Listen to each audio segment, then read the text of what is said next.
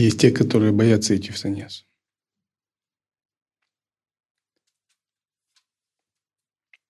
И хочется им сказать, не вы не того боитесь. Саньяси знают, чего бояться надо. Сансары.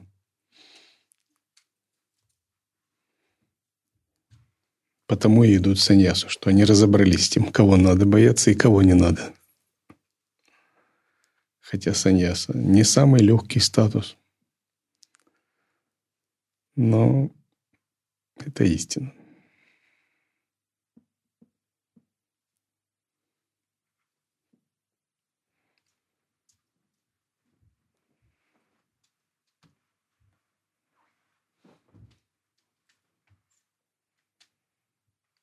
И, как говорят, лучше идти трудным, но истинным путем, чем приятным, но заблуждающимся.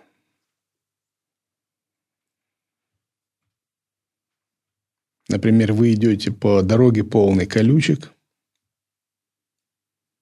каменистой дороге, где мало условий, но там вас ждет сокровище.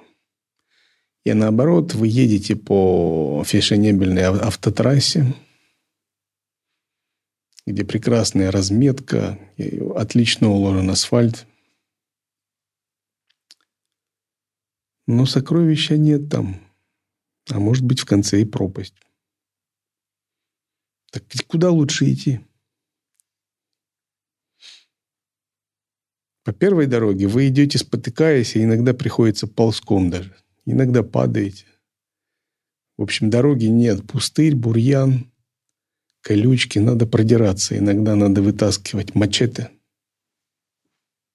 и пробиваться. А на второй можно ехать очень легко, с ветерком. Но в конце каждой дороги есть свой плод. В этом вся разница.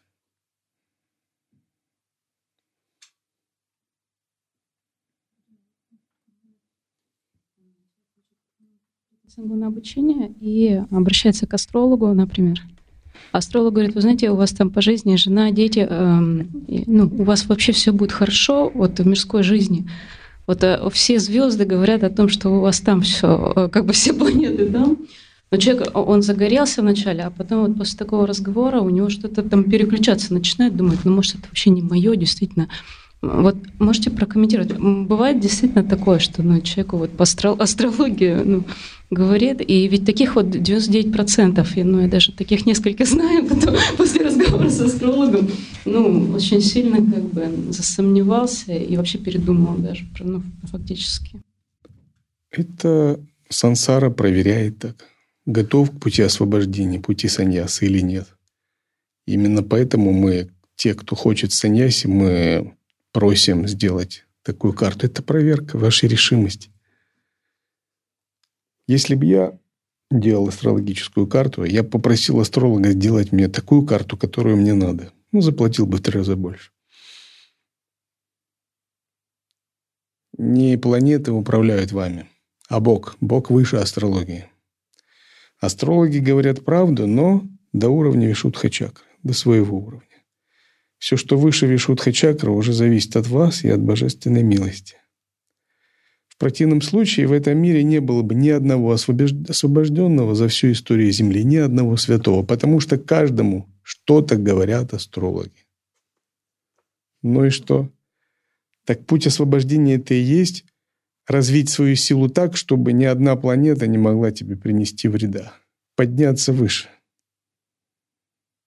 Планета действует только до элемента пространства, над пятью элементами. А там, где есть Маха-Татва, высший элемент сознания, Атман, там даже планеты бессильны. Поэтому это не приговор, это вызов. Но если вы имеете мало веры, вы думаете, что это приговор, и складываете руки.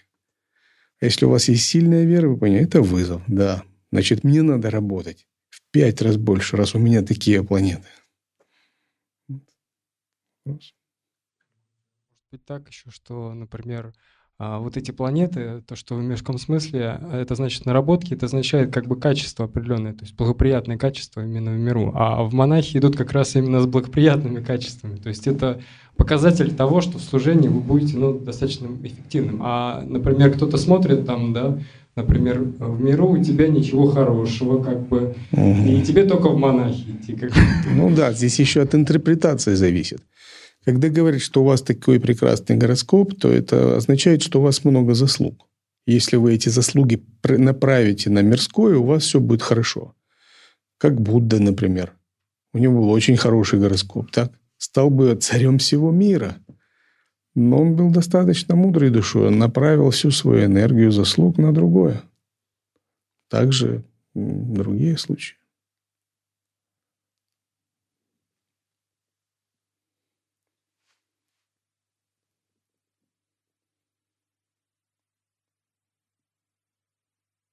Сансара всегда что-то нам предписывает. Но у нас есть свобода воли. По свободе воли мы можем идти к Богу. И даже если эта свобода воли незначительная, мы можем призвать божественную милость, которая отменит все законы кармы, все законы астрологии.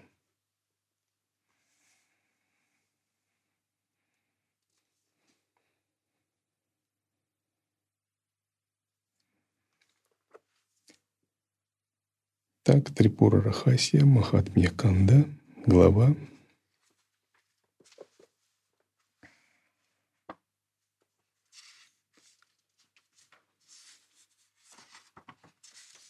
Пятнадцатая.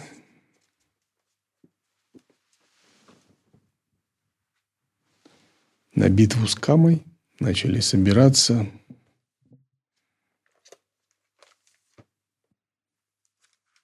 цари, принцы. Кама решил проводить волю богов, но в мире людей этого не поняли. Вироврата – царь мира людей, Шивидиапати – его советник, командующий Судхрити и Вардхана – воевода. Они начали собирать войска, чтобы сражаться с Камой. Глава 15. Затем Судхрити последовательно разделил это великое войско. Царского сына Шатрунджаю вместе с фалангами он поставил посередине. Сам же встал впереди, восседая на слоне, в окружении двадцати фаланг и воевод. Слева он поставил Шатрухану двадцатью фалангами, справа разместил Пхиму с двадцатью фалангами, а с тыла поставил Самаратапану двадцатью фалангами. Снаружи, с тыла следовали великие герои, держащие трезубцы и копья, не покидающие поле битвы.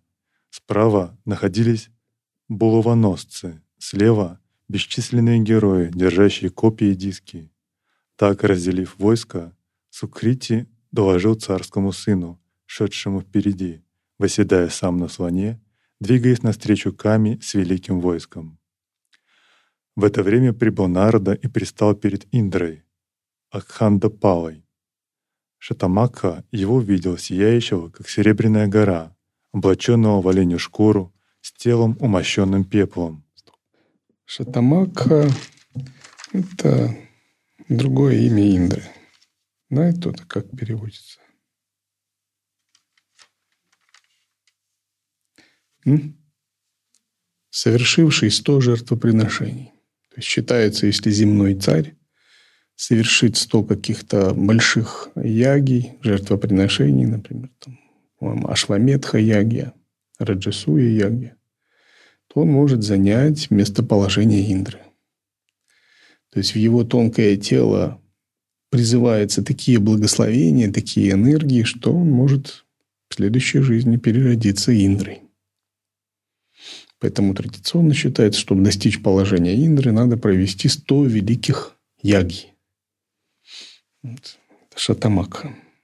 И каждый, кто совершает их, становится Индрой в какой-то сфере мироздания, в своей собственной персональной вселенной.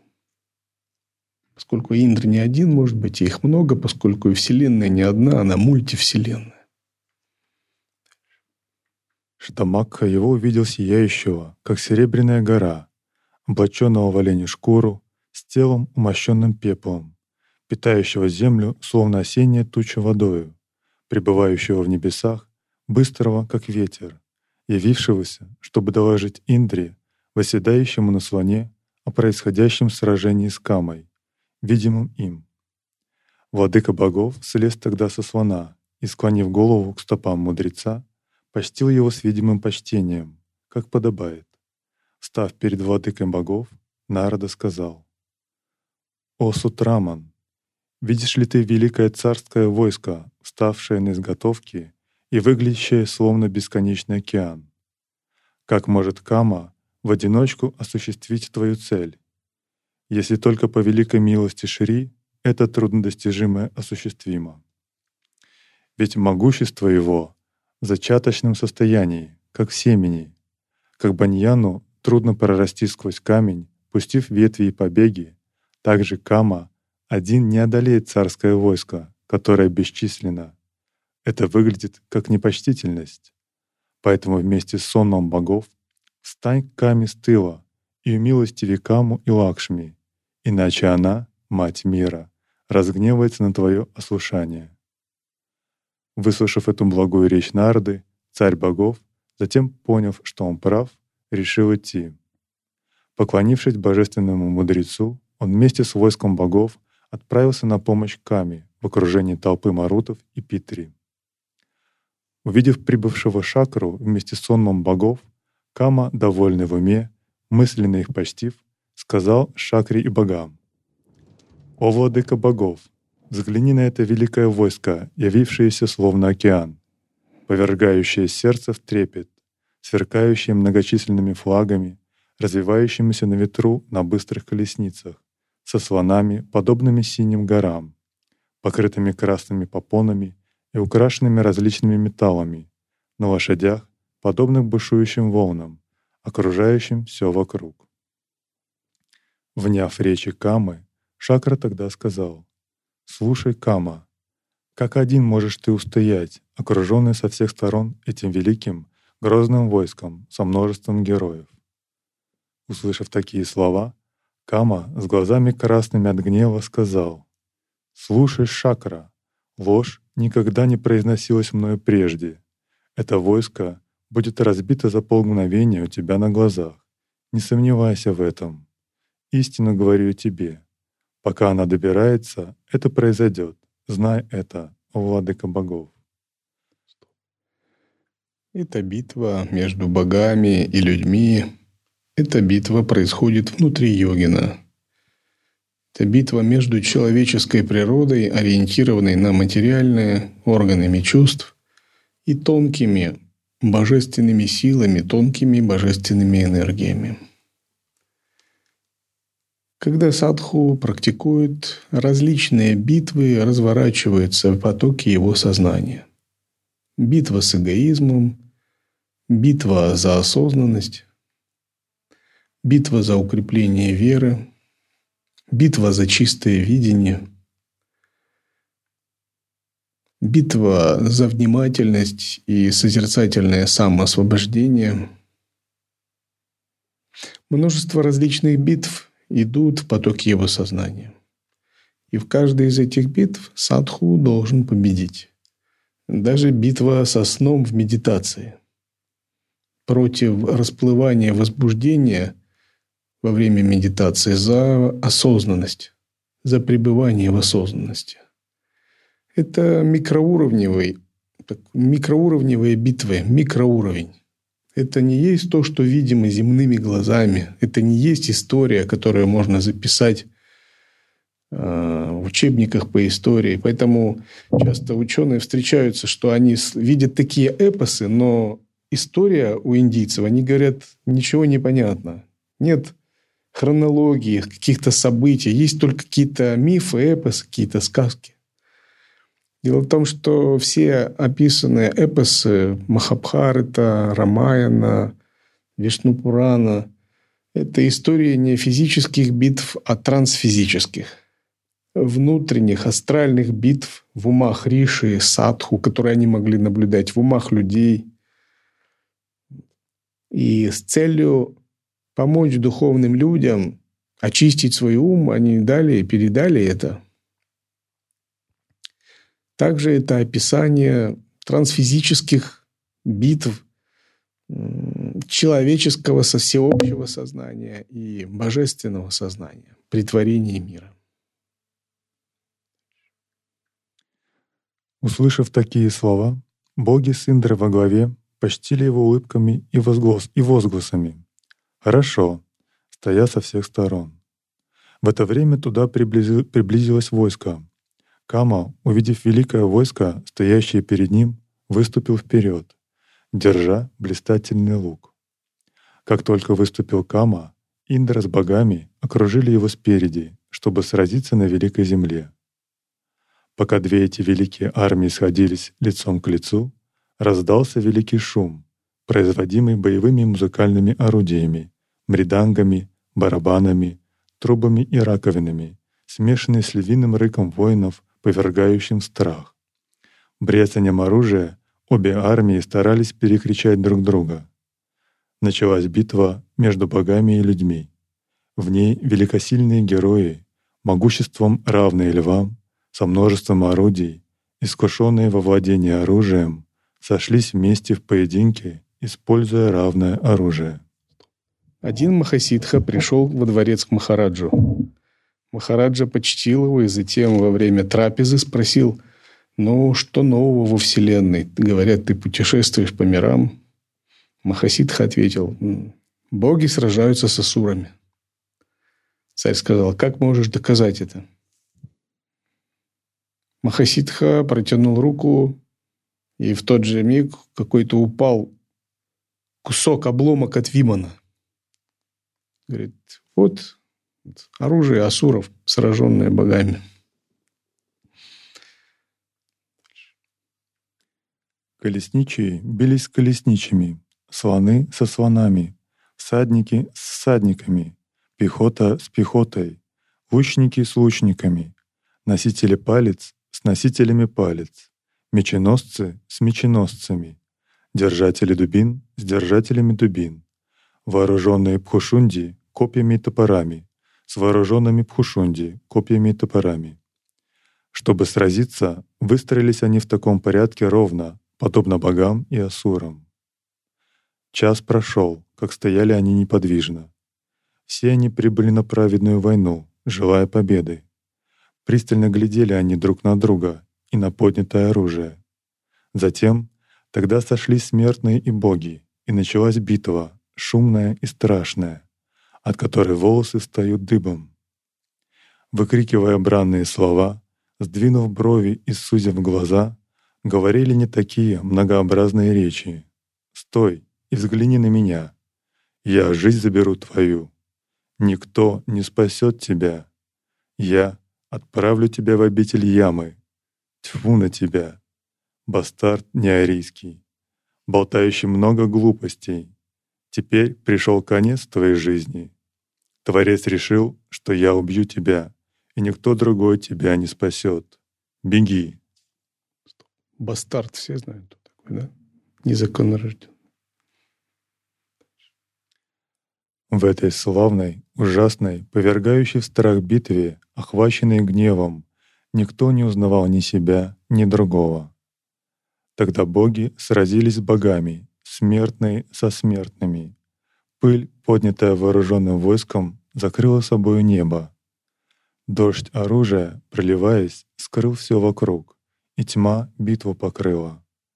Ослепленные гневом, сражающиеся не различали своих и чужих, и в гневе сражения не различали землю, небо и направление. День и ночь продолжалась битва на собственном оружии, и одни других уничтожали взаимно. В это время прибыл сын Шакры, Джаянта, в окружении толпы Васу, восседая на сыне слона Эраваты, горя. Согласно кодексу, кодексу чести кшатриев, надо сражаться именно своим оружием, которым ты сражаешься. Так, прибыли Васу, кто такие Васу или Васудевы? Это боги, прислужники Индры – также это часть Шивы. Вообще в ведическом пантеоне 33 богов есть Васу – боги земли, их называют отцы, божественные духи. Есть Рудры, их называют деды, боги воздуха. Есть Адитии, это прадеды, боги небес. И вот Васу переводится как блеск, сияние. И также они означают добрые, добродетельные, те, кто благодетельные.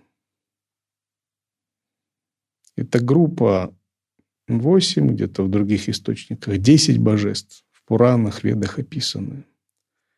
Апас – вода, Тхрува – полярная звезда, Сома – луна, Тхара – земля, Анила – ветер, Агди или Анала – огонь, Пратюша – заря и Прабхаса – сияние. Вот это восемь васу. И эти восемь васу, они тоже принимали участие в этой битве, как свита Камы. Горя гневом, предстал он перед Сухрити и великим войском. Между ними произошло сражение, продолжение страшного часа.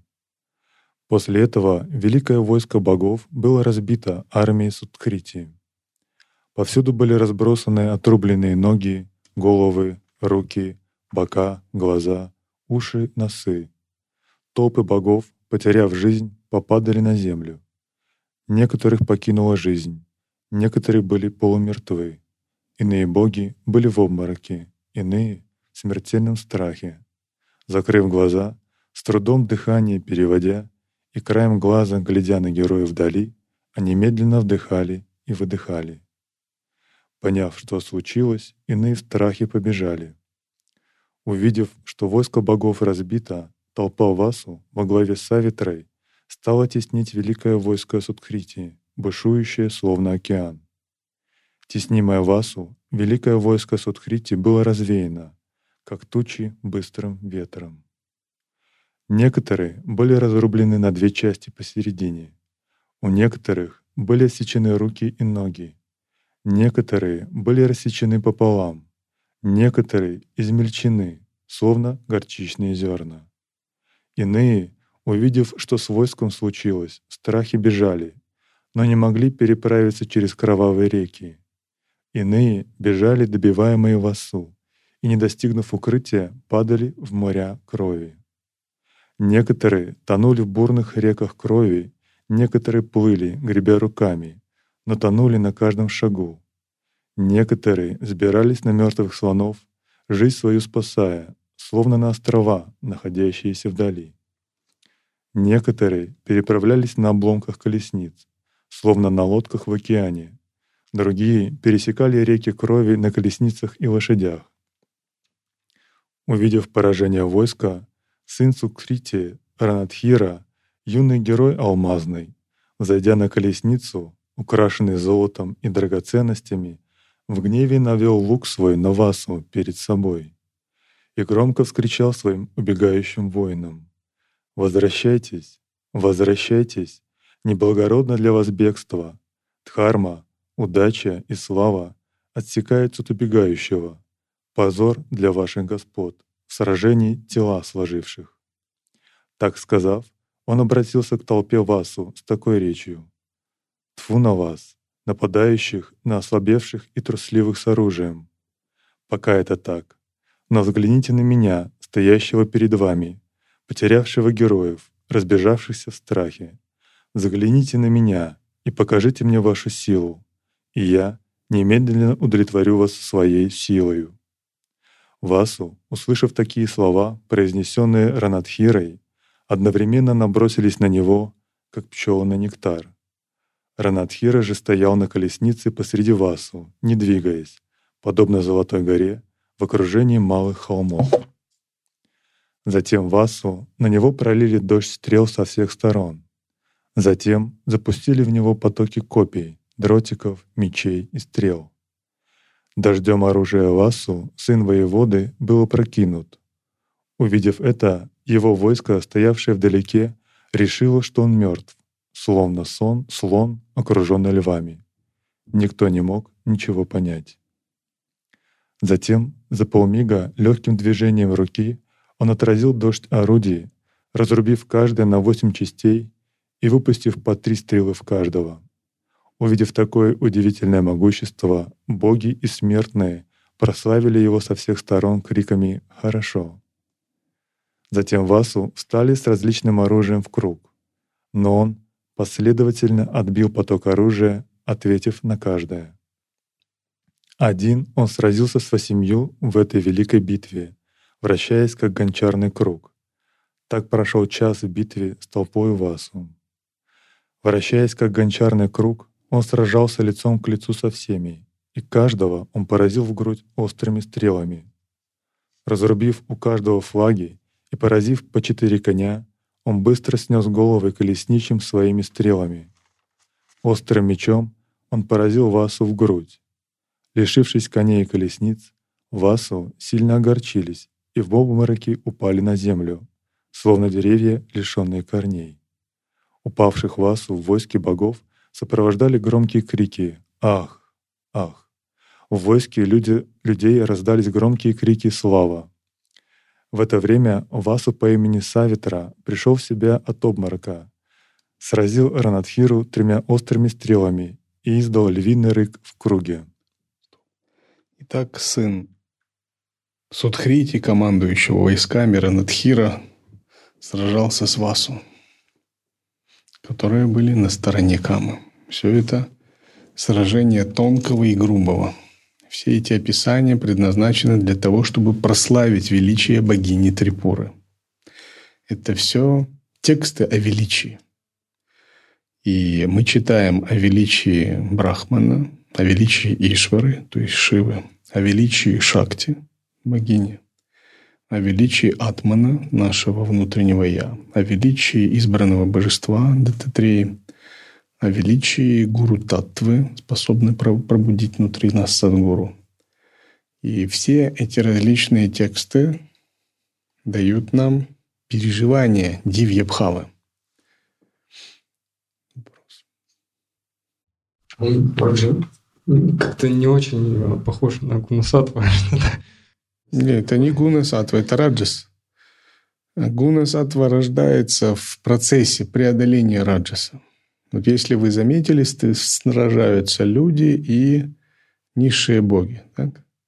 Ну, то есть грубая природа и тонкая. А высшие боги, Махадев, Брахма, Вишну, Лакшми, Трипура, что они делают? Они наблюдают, и для них это их игра – у них совсем другое понимание происходящего. Для них это проявление их творческой воли и проявление их э, силы воображения. И это внутренняя битва. Также и внутри нас а, человеческая природа сражается с тонкой природой, а наша божественная природа не вовлекается, а наблюдается. И вот эта внутренняя битва, она внутренняя, она иллюзорная – она подобна игре, но она за Дхарму. На стороне высших богов.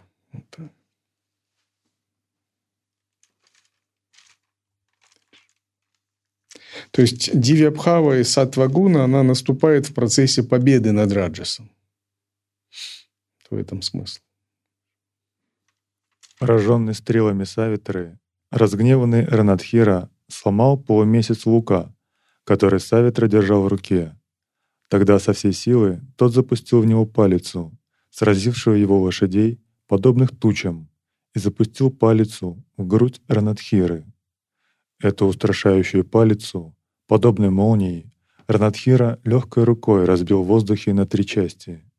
Затем, держа острый меч и прекрасный щит, Савитра набросился на колесницу Ранадхиры, сломал его лук и в гневе отсек мечом голову колесничему вместе с венцом. Считается, что когда человек слушает а, Трипура Рахасю, Махатхмя вот такие описания битв, это сжигает его грехи, помогая сжечь его внутренние клеши и омраченное состояние. Разгневанный от потери лука и колесничего, Ранатхира, губитель врагов, выхватил щит и меч. Лишь только он выхватил их, быстрый Савитра тут же сломал их. Также он мгновенно сломал палицу, копье и трезубец, которые выхватил Ранатхира. Увидев ловкость меча Савитры, царь богов почтил его криками «Слава!», что разгневало Ранатхиру, и тот, пустив в ход кулак, крепкий как удар молнии, ударил в грудь Васу в этом великом сражении. Тот отлетел на пять шагов и упал замертво. Через полчаса могучий Савитра вновь набросился на Ранатхиру. Тот руками сломал Васу щит, отбросил меч и сломал его колено. Это было удивительно. Затем они стали биться друг с другом на кулаках. Через час Ранатхира, толкнув Савитру, оторвавшегося от земли, схватил его за грудки и ударил в голову кулаком. Пораженный кулаком, Савитра упал на землю, харкая кровью. Поняв, такой фантастический божественный экшен. Сценарии Голливуда здесь не тянут рядом. Поняв, что Савитра бездыханен, как сон от напавшего льва, владыка богов отправил Джаянту для его вызволения. Затем Джаянта с большой скоростью поразил огромным копьем Ранатхиру со спины, тем Дхарму нарушив. Сраженный копьем, Ранатхир упал бездыханный на землю. В это время сын великого Индры с трудом доставил положившего Савитру под бок Индри. Такова в Трипура Рахаси Махатме Канди, 15 глава.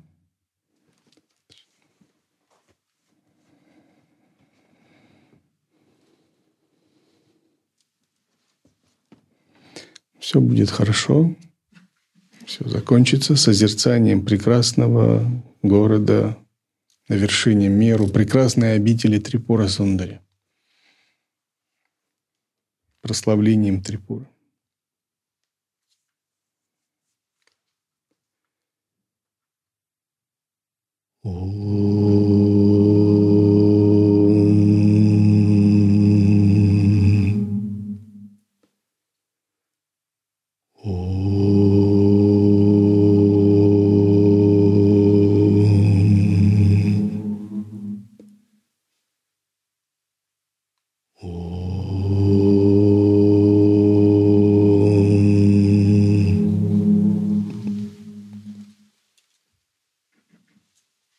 Вопрос?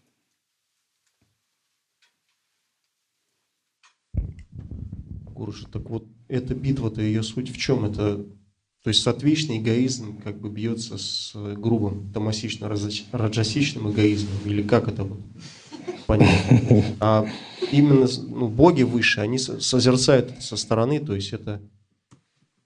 То есть вот царь, он осознал, что надо на Шиву ориентироваться, и что все вот эти вот движения не про него, но Шива ему сказал, что надо. И он в связи с этим как бы пошел.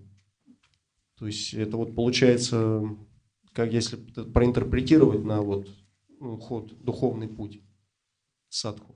То есть вот человек жил-жил там, тот на тонкое как бы, ну, на какие-то желания тонкого эгоизма поведется, то на грубое, то есть как карма развернется. А потом он понял, что надо выходить из этого всего и идти путем ну, саньяса, в частности, получается. То есть, если...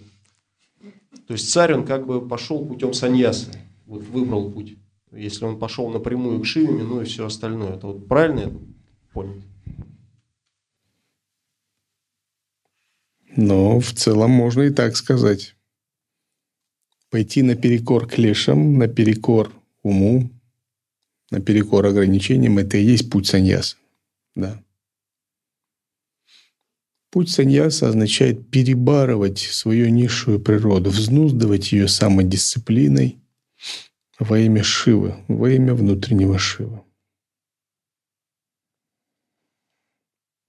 Но в процессе мы обнаруживаем, что Шива не один. У него есть шакти, энергия. Поэтому мы принимаем прибежище в пяти сокровищах Шива и его энергия, шакти. Шива – это отреченная сила сознания. Шакти – это динамичное, играющее, блаженное, счастливое, радостное, благословляющее. Но в процессе, прежде чем мы осознаем аспект шакти, мы проходим через непонимание этой шакти. Вот эти битвы все – это разные прояснения, устранение неведения, непонимания. Еще. Гурджи, так в итоге все это заканчивается, то есть, как вот вы сказали, что созерцание прекрасного города, Трипура Сундари и все такое, то есть это что значит, боги с людьми в итоге как-то пришли к какому-то согласию в конечном итоге, и каждый занял свое место во Вселенной, но уже в другом качестве, что ли, получается, то есть без претензий на то, что одни там властвуют, другие подчиняются и прочее. То есть как это понять? Вот, ну, вот если... Но мы будем читать дальше. Там впереди и переговоры, все впереди. Тонкое борется с грубым. Но в процессе такой битвы возникает понимание чистоты, чистого видения. И тогда все энергии устанавливаются равномерно на своих местах. Происходит преображение тонкого тела и ума в мандалу, божественную мандалу, обнаружение внутренних божеств. Вот ради чего тапас, ради чего саньяса? Чтобы обнаружить внутренних божеств и преобразить себя в божественную мандалу, восстановить на троне внутреннего существования, внутреннего Шиву, внутреннюю Шакти. Еще можно. То есть корень как бы всей вот этой истории, что эм, избавиться от эгоизма, от двойственности. То есть боги в двойственности в своей, люди в двойственности своей. И да. они вот друг на друга там пытаются что-то там выяснить. Научиться быть проводником чистейшей божественной воли. То есть э, здесь вот царь людей, то есть Джива, он осознал, что дело не в этом всем, дело в Шиве. И Индра тоже потом осознает, очевидно, то же самое. Так правильно, да? И в итоге они поймут, что они одно, что они Брахман, что они Шива как бы в сути своей. И ну. тогда проис, происходит именно вот эта мандала, как вы сказали. Примерно так. Смысл всегда пробуждение Брахма Хамбхавы и установление Дивьябхавы. Вот так.